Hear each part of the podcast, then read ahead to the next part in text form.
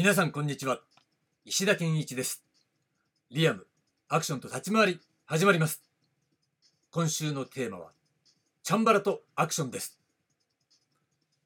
はいということで、えー、今日は火曜日です、えー、火曜日、えー、今日のテーマはチャンバラを定にするということでお届けします。昨日はね概念の設定ということでちょっと短かったんですがまあ確認しておくと第一段階としてはチャンバラとアクションは別系統の発生であると設定したわけですね。でその上で、え第2段階として、えー、その黎明期から成熟期までのアクションっていうのは、えー、潜在的にチャンバラ文化の影響にはあったんですよということね。だから、えー、直接チャンバラと接点を持たない団体だったり、えその人材であっても、えー、全くの影響がゼロっていうことはありません。ありえませんっていうことね、うん、だからそれは、えー、最近のコンテンポラリーアクションとはちょっと違うところなんじゃないかなと思うわけなんですね。だからまあこれは難しいところなんだけど単に時代劇を見てるっていうだけでもちょっと違うんだな。見るだけだったら今でも見れるでしょ。見ないよりはたくさん見た方がいいんですよ。だけどうーんちょっとその時代の空気としてそういった価値観が当たり前のものとしてあったとかね、えー、アクション業界の人たち転遊会の人たちそういった人たちの中でも、えー、技術的にもしくは価値観としてそういったものを当たり前に持っている人たちがあ大半だったっていうような環境の中で、えー、活動するっていうこと。とそうじゃなくて単に見てるだけだとファンじゃないですか。うん。見なよりはいいんだけどそういった環境っていうのは、えー、あるないって言ったらね、えー、大きな違い隔たりがあるというところでまあその時代にアクションをやっていた人たちっていうのは直接、えー、チャンバラの接点を持たなくても、えー、無意識レベルで影響下にあったって考える方が正しいね、えー、このようなところでそういう概念を設定したわけですね。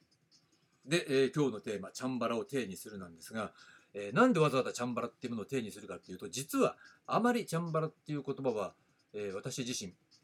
えー、あまりにも当たり前すぎてね、定にしてこなかったっていうね、えー、やや反省点としてあるんですね。で、アクションっていうね、言葉の対立概念を考えたときに、じゃあ日本のね、えー、この剣による立ち回り、ね、刀を使った格闘というものが映画の中でもしくは舞台の中でもね行われてきたわけなんだけれどもそれ全体に、え対する名称っていうのはあるようでないわけだ。うん、なった時にじゃあアクションに、え、対立する概念設定としてそういった刀の立ち回り文化っていうものを設定しようと思った時に縦文化とか立ち回り文化とか言ってもいいんだけど縦と立ち回りっていうのは共通点と相違点があるっていう話をしましたよね。で立場によって違ってくるからそうなった時にまあ後で説明しますけど私は、えー、縦よりも立ち回りというものを優位に考えるという立場を取るわけでうんじゃあどうしようかなって思うわけですよ。包括する概念がないから。だからじゃあチャンバラっていう言葉をやっぱり立てて正確に定にしようということになったわけですね。で、えー、チャンバラっていうのはだからまずはアクションに対する対立概念として、えー、盾立ち回りそういったものとして語られてきた、えー、刀剣刀を使った、えー、格闘を表現するっていう行為それにまつわる一切合切の文化のことをまあチャンバラとしようということこれですね。だからチャンバラっていうのは刀による日本独自の格闘表現の総称であって、えー、そこにはまあ周辺のね、えー、いろいろな文化全般が含まれるというふうに考えればいいでしょう。で、えー、これ具体的には、えー、っていうとね、えー、そのいろんなことを含むって言っちゃったんだけど具体的には縦概念と立ち回り概念の総合化されたものであると。いうことね。でなおかつ、えー、総合化されてるんだけどそれはさ1対1の比率じゃないですよっていう形でなおかつ立ち回り概念を主として構造化されたものであるということなんですね。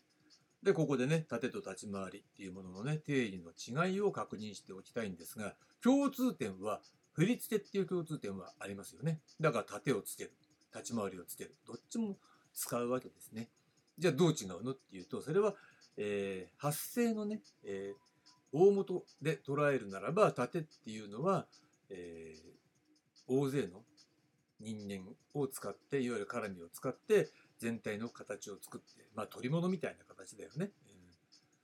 だから人っていうのはいつも言うようにフォーメーションっていう意味があるんですよねっていう形で一人の主役を大勢が取り囲んで、えー、捕まえたりとかするっていうようなね。そういった全体の動きを使った、えー、動きの振り付けのことを立てって言ったと。それに対して立ち回りっていうのは、えー、主役が、え具体的に、え切ったりとかね避けたりとかっていうことをするっていうその主役の具体的な一つ一つの動作のこともしくは1対1の、え格闘のことを立ち回りって言ったっていうのはそれは文献上明らかなんです。でそこからさらにもう一歩踏み込んで考えた時にということは盾っていうのはやっぱりその殺人っていう言葉をね当てた人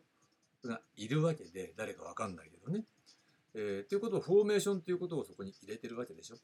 ということはその視点が縦視っていうねまあ立ち回り視とは言わないわけだ縦視っていうねあの振付師のことは縦視っていうわけでしょ。ってことは、えー、その縦視の視点からもしくは絡みの視点からっていうことなんだよね立ち回りっていう一つの、えー、形を作ってる時に主役が真ん中にいて周りを絡みがね5人とか、ね、何複数の人数が取り囲んでいる。それを外側から見てる視点これが縦ですよ。ね。だからそれはもちろん絡みっていうポジションも含むね。えー、つまり外側から中心にいる主役を見てるてそこの視点からその立ちあの格闘表現っていうものを捉えた、えー、ものが縦なんだよね。で全く同じものなんだけどそれを主役のポジションその周辺に、えー、絡みが、えー、点在してる。絡みに取り囲まれている。主役が真ん中にポンと一人いる。その主役の視点からこう周りを見た時にそれは立ち回りっていうね、えー、ことになるわけです。よね。だからその視点の違い同じものなんだけど真ん中にいる主役から見たものっていうのは立ち回りだし外側の、絡みから見たものは縦ですよっていうのがこれが私の定義。だから、えー、私がチャンバラを語る時っていうのはじゃあなんで立ち回りを中心に置くんですかっていうことは2つの意味があって一般的にねチャンバラっていう語は流通してるわけなんだけどもちろん、まあ、今じゃ死語になってますよって言うかもしれないけどそれはまあ置いとくとしてね一般的に流通してる言葉であって、えー、業界用語ではないわけだ。だそこは重要でしょ？ということは一般に流通してるっていうことはこれ一般的な視点も導入されてるっていう意味を持つわけですよね。一般の人の視点っていうことね。ということは一般の人っていうのは、えー、絡みのことなんか見てませんよ。うん。で主役の動きしか見てないわけだ。だけど、えー、作る方としてはねやっぱり絡みの動きっていう配置とかっていうことは綿密に考えてまあ、ある意味その心理的な効果を狙って、えー、配置っていうもので動き振り捨てっていうものは作ってるわけだだからある意味サイコロジカルなね、えー、そういう視点っていうのが入ってるわけなんだけれども見てる側っていうのは主役しか見てないから。っていうことね。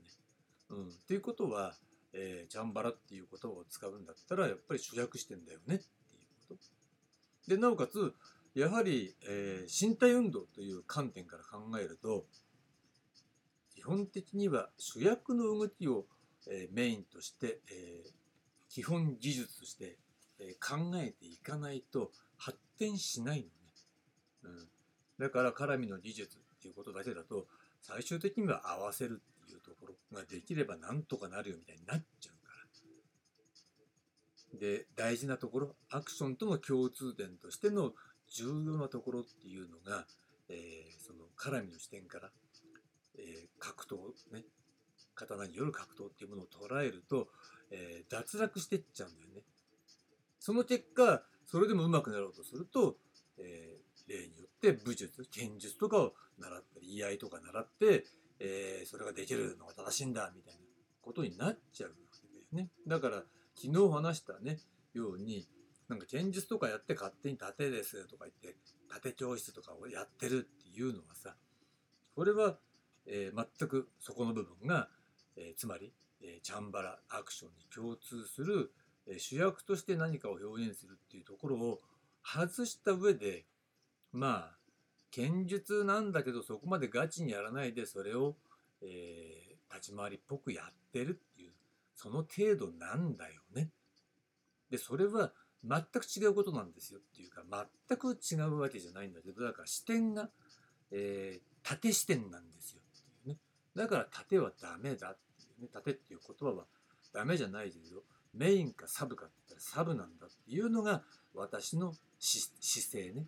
姿勢であり、えー、チャンバラっていう言葉に、えー、含まれる意味性としては基本的には、えー、主役視点の、え言葉なんですね。それが間違いない。だからアクションの対立概念として刀による格闘っていうのはチャンバラだというふうに設定したわけです。これが、えー、チャンバラを定義するという今日のテーマでした。で、明日なんですが、明日はこの延長でね、チャンバラ概念というね、ことについて話してみたいと思います。はい、ありがとうございました。